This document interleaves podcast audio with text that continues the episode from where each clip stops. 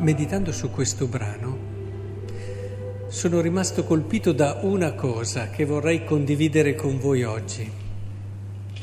Una cosa che ci riguarda tutti nel nostro quotidiano, soprattutto ci potrebbe aiutare ad avere uno stile nuovo, diverso, nel cercare, nell'andare a trovare ciò che è veramente bello nel mondo.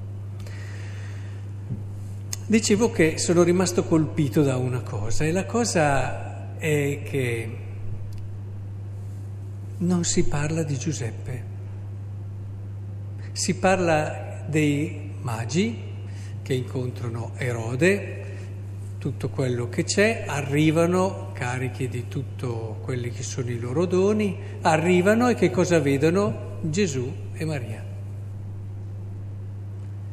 Mi ha colpito perché se provate a pensare al contesto, tra l'altro spero che questa riflessione ci aiuti anche a comprendere, a entrare bene nello spirito di quest'anno che il Papa ha voluto, eh, dedicato a San Giuseppe, perché ci possa aiutare a comprendere, a capire tante cose, spero che questa sia una di quelle cose.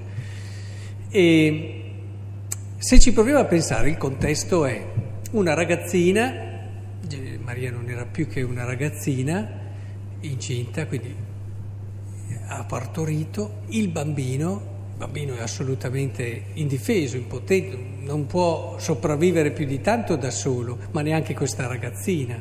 Cioè chi teneva su tutto era Giuseppe, oggettivamente. Se non c'era lui, eh, cosa volete che faccia una ragazzina con il bambino, eccetera, però non si parla di lui. Credo che questo sia interessante perché perché è uno stile che accompagnerà tutta la vita di Giuseppe, ma è un qualcosa che riguarda la vita concreta di tutti noi. Molto spesso ciò che concretamente sostiene il tutto non viene sempre considerato con la dovuta importanza. Ci si fa prendere da tante cose, qui le cose sono importanti, intendiamoci, perché c'è Gesù, c'è Maria, però l'aspetto pratico è fondamentale è fondamentale. Vi faccio un esempio, uno, eh? basta uno, poi gli altri li arrivate a fare da soli. Eh, possiamo avere una meravigliosa liturgia, no? con canti stupendi, curati, preziosi, poi anche curato anche nei modi, bellissima anche, e questo sempre è così, negli arredi, nella, negli addobbi e tutto quello che è con anche delle belle riflessioni, insomma, tutto quello che rende bella una liturgia.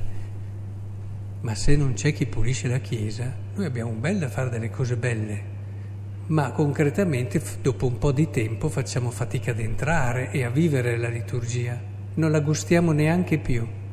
Eppure il rischio è proprio quello di dimenticare o comunque non sempre dare il giusto valore, si viene perché c'è bella musica, cioè, oppure c'è quello, quell'altra cosa, eppure uno stile che ci renda più attenti a chi concretamente, spesso nel silenzio, spesso senza tanti riconoscimenti, rende possibile il resto, perché questo lo sappiamo della storia del mondo, non dimentichiamolo mai, che i potenti, chi decide se ci sarà una guerra o non ci sarà, chi decide se la borsa deve salire o deve crollare, chi decide eh, le sorti di tante situazioni nel mondo non potrebbe fare niente senza questi Giuseppe. Ma niente, eh? Niente. Teniamolo presente perché da questo punto di vista eh, è uno stile nuovo quello che vi propongo. C'è uno stile di chi va a cercare. Eh, quella bellezza che c'è nel mondo, è come se c'è, il mondo è pieno di bellezza. E che non siamo educati, a volte anche purtroppo siamo anche distratti volutamente per degli interessi che possono essere di potere o possono essere economici. Siamo distratti perché la testa ci viene riempita essenzialmente da ciò che chiaramente fa notizia, di ciò che è negativo, di ciò che fa clamore, di ciò che colpisce, di ciò che è estremamente luminoso ed emozionante e così distratti rischiamo di non riconoscere quell'immensa bellezza che c'è nel mondo in queste tante situazioni che non fanno che l'amore, ma che sono innumerevoli, innumerevoli. Se adesso siamo un attimo disorientati e ci chiediamo, beh, proprio innumerevoli, è perché non siamo abituati. Se avessimo questo stile, sareste voi per primi a dire, è proprio così. Ce ne sono tantissime di situazioni che possiamo riconoscere, di persone che magari sono anche cresciute così, eh, nate così e non si pongono neanche tanti problemi.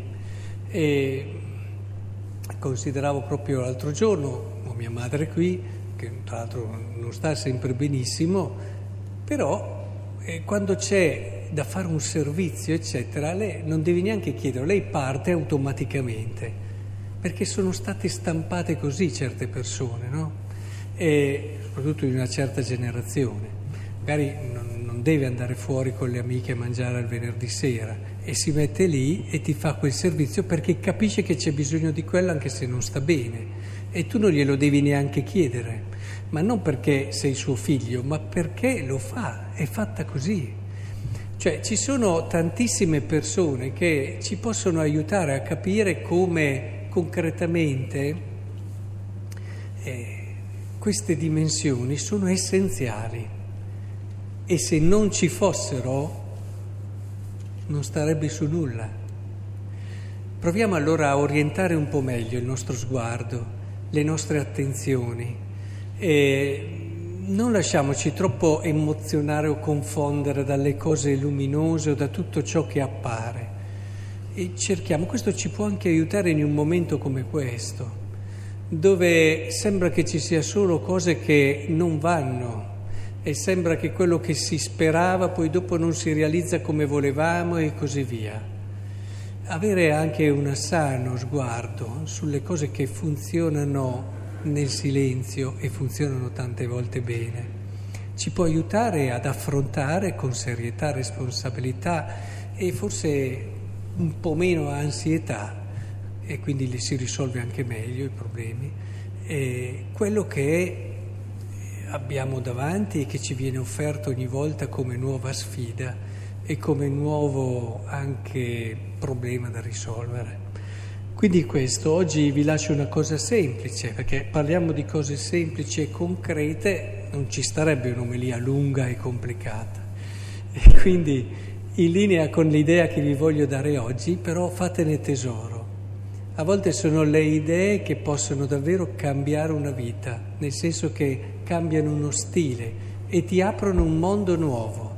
Si ricorda oggi no, l'universalità. Eh, noi a volte siamo troppo concentrati su poche persone, l'universalità della salvezza. Eh?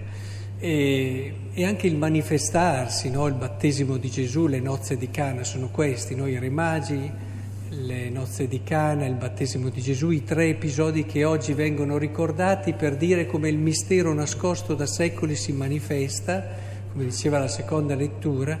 Ora, non lasciamoci ingannare. Questi sono tutti segnali che possono aiutare a capire che lì c'è qualcosa, ma il qualcosa andiamolo a cercare nella semplicità di un bambino che cresce a Nazareth, nella semplicità di un uomo che predica, non facciamoci attirare troppo dai miracoli che servono solo a ricordarci guarda dove devi guardare in modo giusto, è lì la grandezza, di un uomo che muore, di muore per amore. E lì nel mondo noi diremmo non c'è niente di bello, invece c'è tutto di bello. Se vai oltre il primo livello, appunto, che è quello della grande sofferenza che ha dovuto soffrire dell'ingiustizia, però cogli una bellezza d'amore che ti confonde. Educhiamo questo sguardo, andiamo è sotto il cofano, come si dice no? in linguaggio molto concreto. Impariamo a guardare cosa c'è, al di là di quello che appare, ci colpisce immediatamente e forse scopriremo un mondo più bello di quello che pensiamo e riconosceremo quel mistero che ci accompagna ogni giorno.